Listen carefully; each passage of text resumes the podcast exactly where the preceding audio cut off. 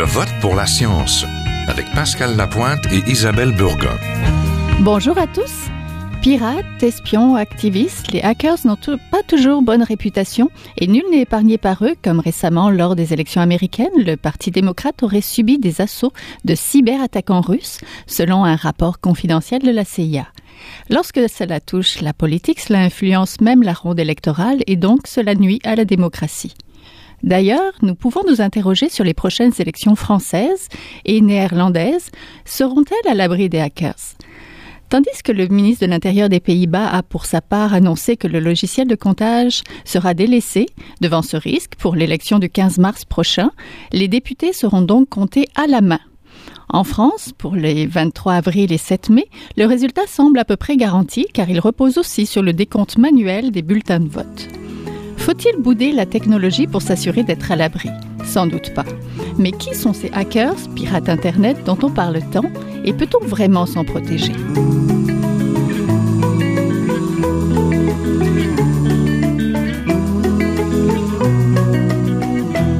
Nous rejoignons d'abord le député de Sherbrooke et porte-parole Revenu national pour le NPD, Pierre-Luc Dussault. Bonjour. Bonjour. En avril 2013, vous avez présidé le comité permanent de l'accès à l'information, de la protection des renseignements personnels et de l'éthique. Quelles étaient les préoccupations des Canadiens face à l'Internet et peut-être aussi aux hackers? Après, on va en parler. Oui, mais en fait, euh, c'était une, étude assez, euh, assez élaborée qu'on a, qu'on a entrepris à cette époque-là.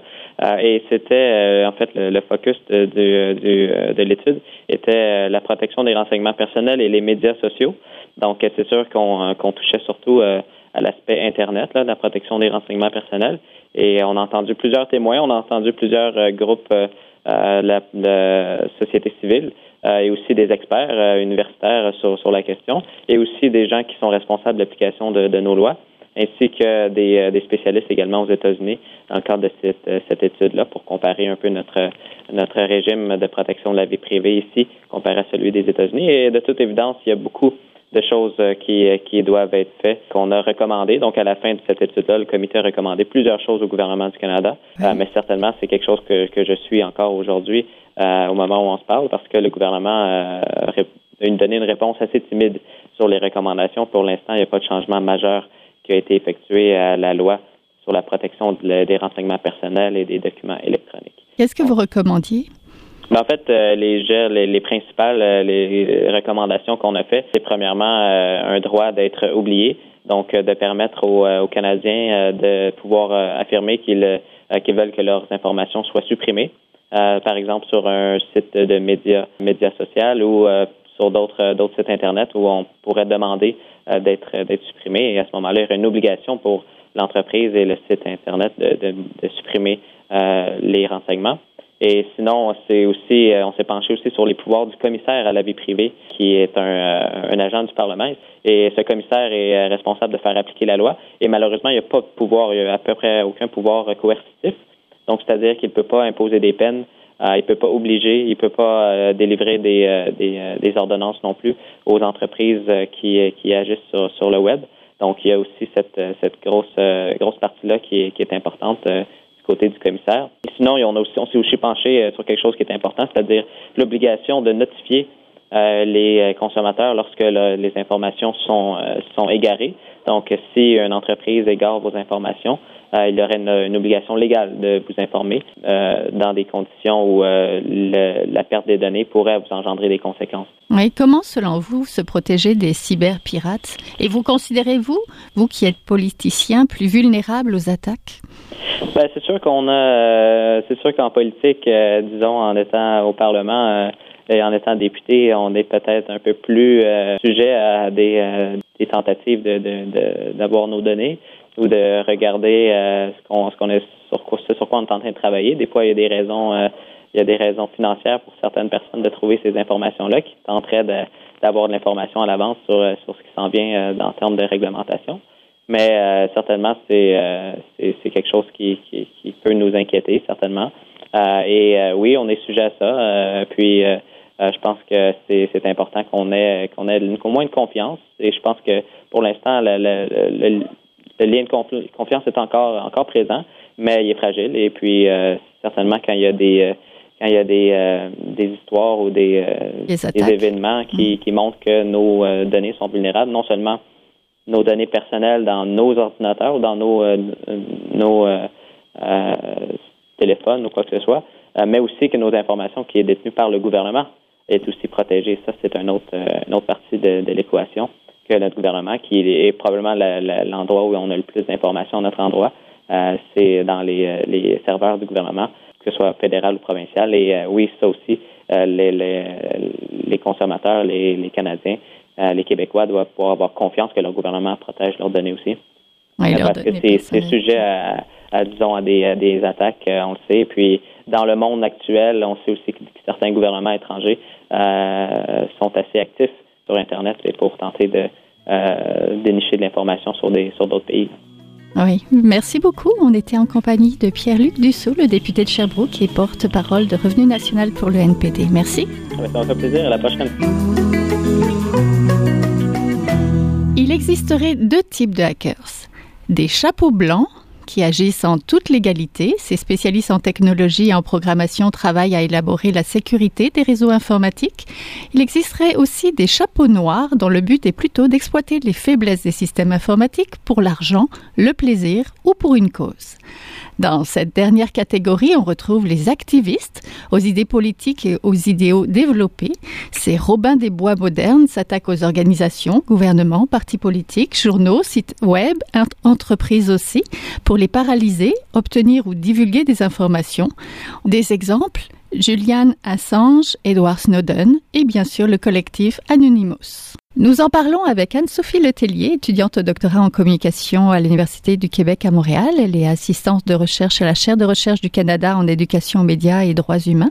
Et elle est aussi coordinatrice de l'école de sécurité numérique. Bonjour. Bonjour. On en parle aussi avec le cofondateur du Hackfest et consultant en sécurité informatique, Patrick Rousseau-Mathieu. Bonjour. Bonjour. Donc, pour commencer la discussion, il faut s'entendre sur les termes et faire peut-être la distinction entre piratage, cyberterrorisme, activisme.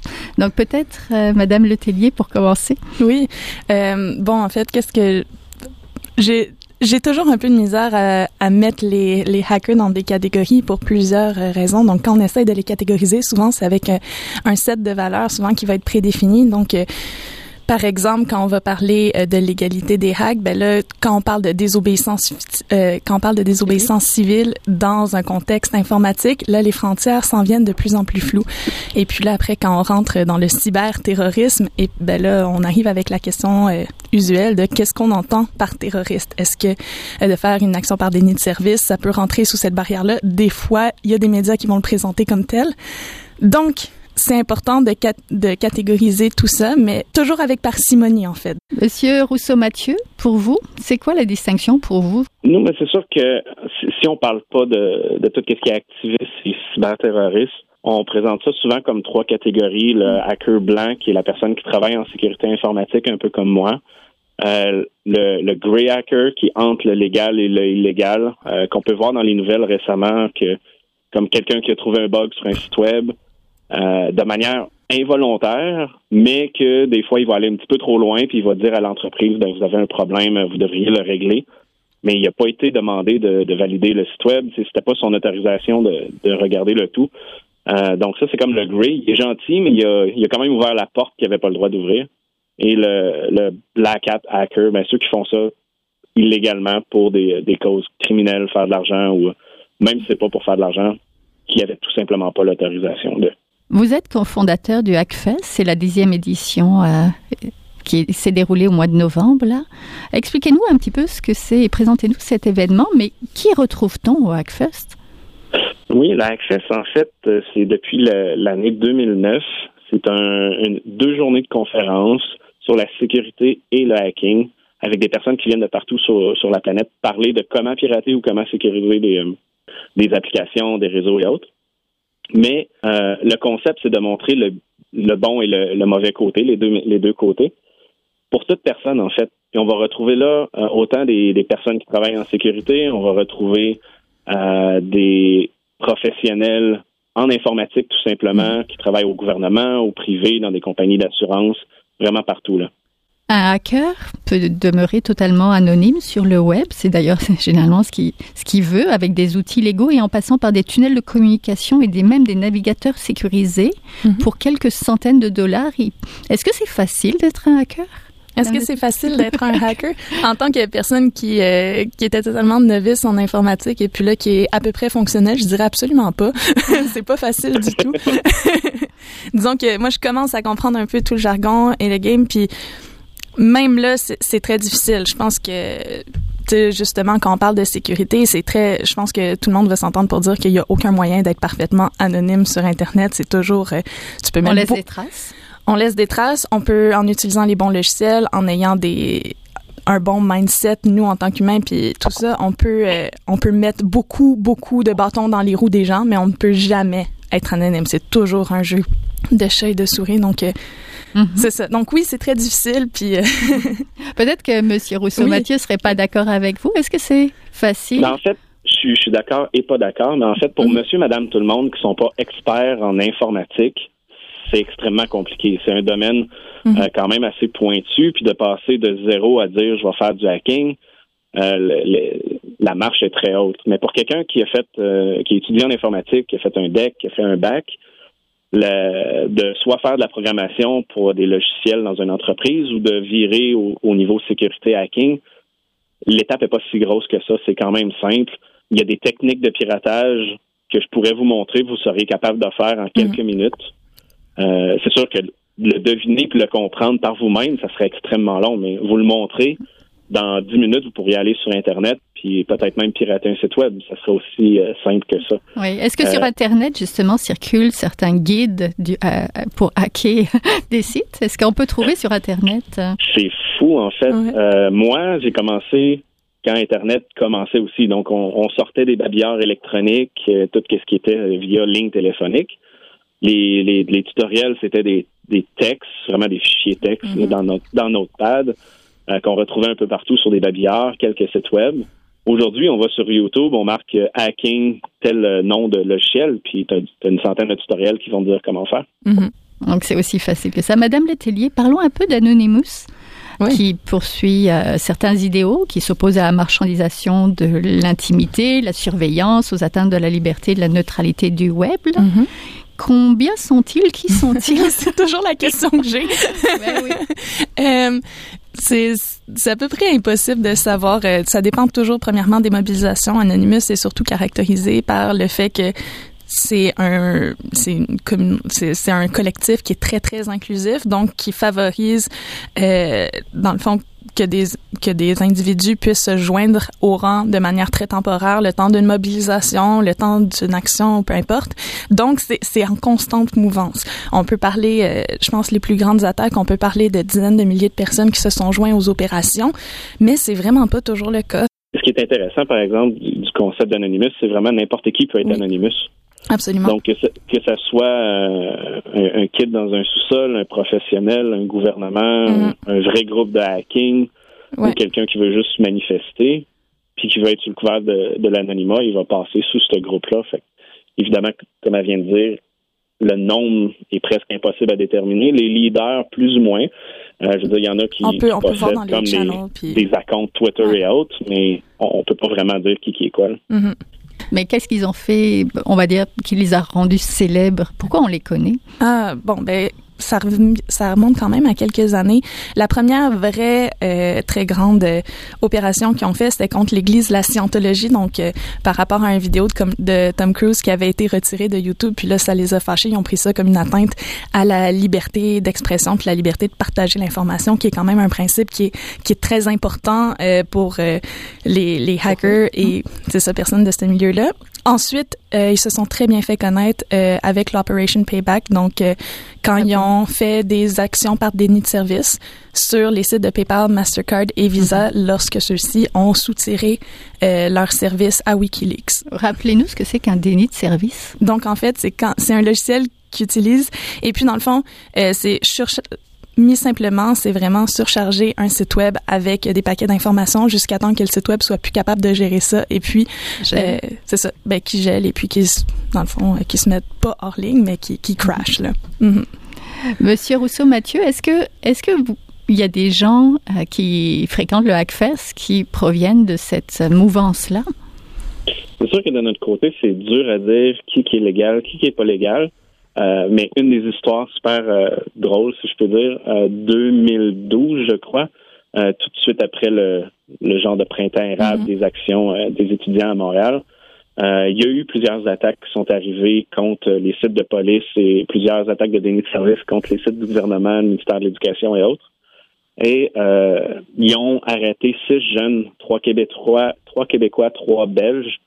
Et euh, ça, c'était au printemps. Puis nous, au mois de novembre, on avait une conférence avec le, euh, le chef de police qui gérait cette enquête-là pour attraper ces jeunes-là. Puis dans sa conférence, il montrait des photos, évidemment avec les visages flous parce que la plupart étaient mineurs. Mais la personne a quand même été reconnue et était assise dans la salle. oh. Donc la personne, évidemment, qui était d'Anonymous, qui avait fait des attaques de déni de service contre le gouvernement, était au Access dans la salle.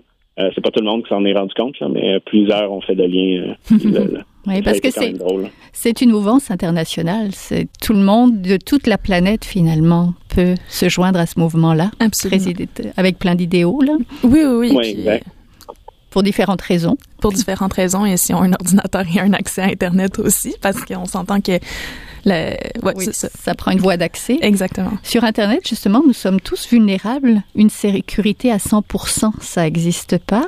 Comment se protéger alors, Monsieur Rousseau-Mathieu? En fait, cette question-là, on la reçoit souvent, puis la réponse est quand même plate, si je peux dire. La plupart des attaques qui se font contre monsieur, madame, tout le monde, et même les entreprises, c'est au niveau de l'ingénierie sociale. Mhm. Donc, soit des appels téléphoniques, soit envoyer des, courriels qui vont faire une réaction à la personne pour que ça, ça ait l'air réaliste, que ça ait l'air vrai dans le contexte de la personne, pour dire, euh, si vous êtes en entreprise, peut-être vous avez reçu un courriel disant euh, tel système est, non fonctionnel, vous devez mettre à, jour euh, une, mise à, une mise à jour de sécurité, cliquez ici. Ça a l'air réel. Vous, vous travaillez pour compagnie.com. Vous regardez pas très bien, mais au lieu d'être compagnie.com, c'est compagnie.co que le pirate a acheté. Mm-hmm. Vous cliquez sur le lien, vous installez un logiciel qui techniquement une mise à jour, mais officiellement, c'est un logiciel qui se connecte vers le pirate et qui donne accès à toute l'entreprise via le réseau euh, informatique. Mais que ce soit chez vous, puis vous vous dites Ah, c'est pas grave, moi je suis chez nous, j'ai rien à cacher, j'ai rien de spécial. Mais les pirates, eux, vont utiliser votre Internet et vos ordinateurs pour envoyer du spam ou participer à des dénis de service, comme on a vu un, un peu dernièrement.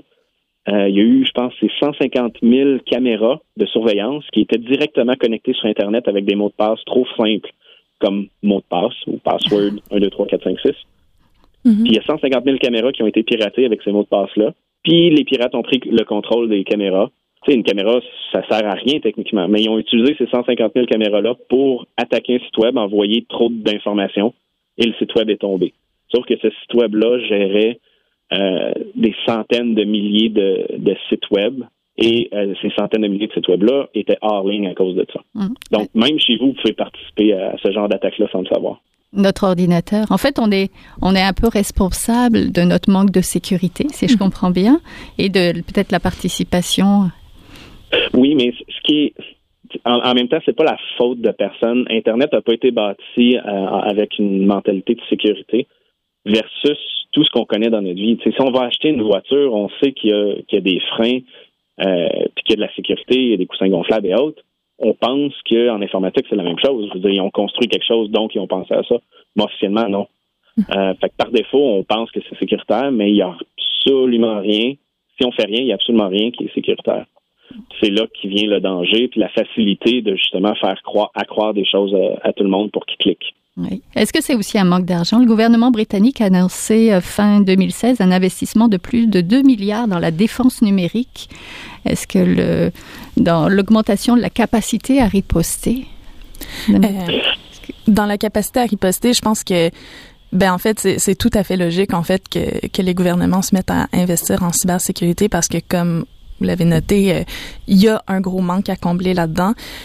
et puis de plus en plus, ben ça, ça s'annonce qu'il va y avoir beaucoup de guerres qui vont ben pas de guerres mais du moins de, de ouais bon j'aime pas ça médias, être trop sensationnaliste non mais les médias rapportent souvent le terme de cyberguerre d'attaque et de défense. D'ailleurs on a utilisé ces mots-là depuis le début de l'émission aussi. Oui absolument. Et puis euh, c'est quelque chose je pense que qu'il faut pas se mettre la tête dans le sable. C'est des choses qui peuvent arriver. Il y a eu des attaques qui ont été faites, des virus qui ont été envoyés dans les centrales nucléaires en Iran pour essayer de d'arrêter un peu, euh, dans le fond, le développement de la technologie. Exactement. Donc, c'est des choses qui peuvent se passer. Puis en ce moment, euh, j'ai ben, c'est quand même assez secret ce milieu-là. Donc, euh, mm-hmm. mais j'avais l'impression que il y avait peut-être pas autant d'efforts qui devaient être mis là-dessus avec toute réserve parce que souvent ils viennent aussi avec euh, une augmentation de la sécurité sur la euh, de la surveillance sur la population mais mhm. avec toute réserve le fait de mettre en place des mécanismes de cybersécurité en soi c'est c'est pas mauvais du tout. Là. Monsieur Rousseau, Mathieu,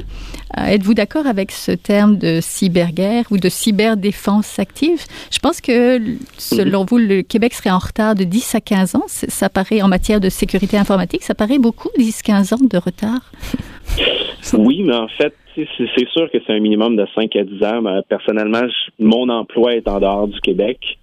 Euh, et j'ai travaillé environ 8 ans au Québec et la différence est incroyable. Euh, le retard qu'on a est flagrant. mais c'est surtout une question de mentalité. Dès qu'on sort un peu du Québec, qu'on va aux États-Unis ou même au Canada anglophone, ailleurs, il y a comme une mentalité de, euh, sécurité parce que dans les nouvelles, ils parlent souvent que ils se font attaquer, qu'il y a eu des justement des attaques à la bombe et plein de choses. Fait par défaut, euh, il y a comme une pas juste une peur, mais il y a comme un, effet patriotiste de dire ben faut être sécuritaire, faut que tout soit correct et tout. Fait que les entreprises investissent énormément en sécurité depuis très longtemps. Ici, euh, il y a peut-être huit ans, on parlait de certaines euh, méthodes de sécuriser des applications et autres. Et mes collègues qui travaillent encore à Québec commencent à, mettre en place des projets qu'on discutait il y a huit ans. Euh, on est très, très loin de d'être sécuritaire. Il y a des entreprises qui ont fait des analyses ou euh, des gouvernements qu'on a vérifiés. L'effort en sécurité, c'est le minimum. C'est simplement d'avoir dit, bien, euh, le gouvernement ou tel standard nous disent de vérifier telle, telle chose. On l'a vérifié. Ils ont coché une case et c'est tout. Mm-hmm.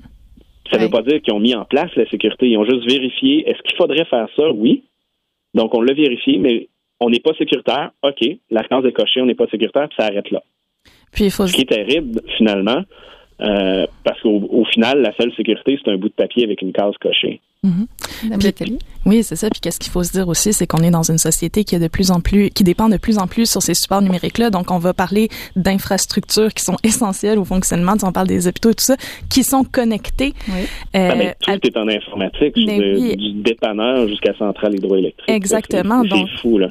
Donc c'est ça. Puis avec ça, euh, puis là on commence à parler euh, des Internet of Things, puis tout ça. Donc tous les objets intelligents qui vont venir euh, s'incruster dans nos vies, puis aussi dans celles du gouvernement et des entreprises. La sécurité numérique, c'est plus du tout quelque chose qu'on peut ignorer parce que sinon ça, ça va avoir des, des effets assez incroyables. Oui, une cyberdéfense active, ça consiste en quoi?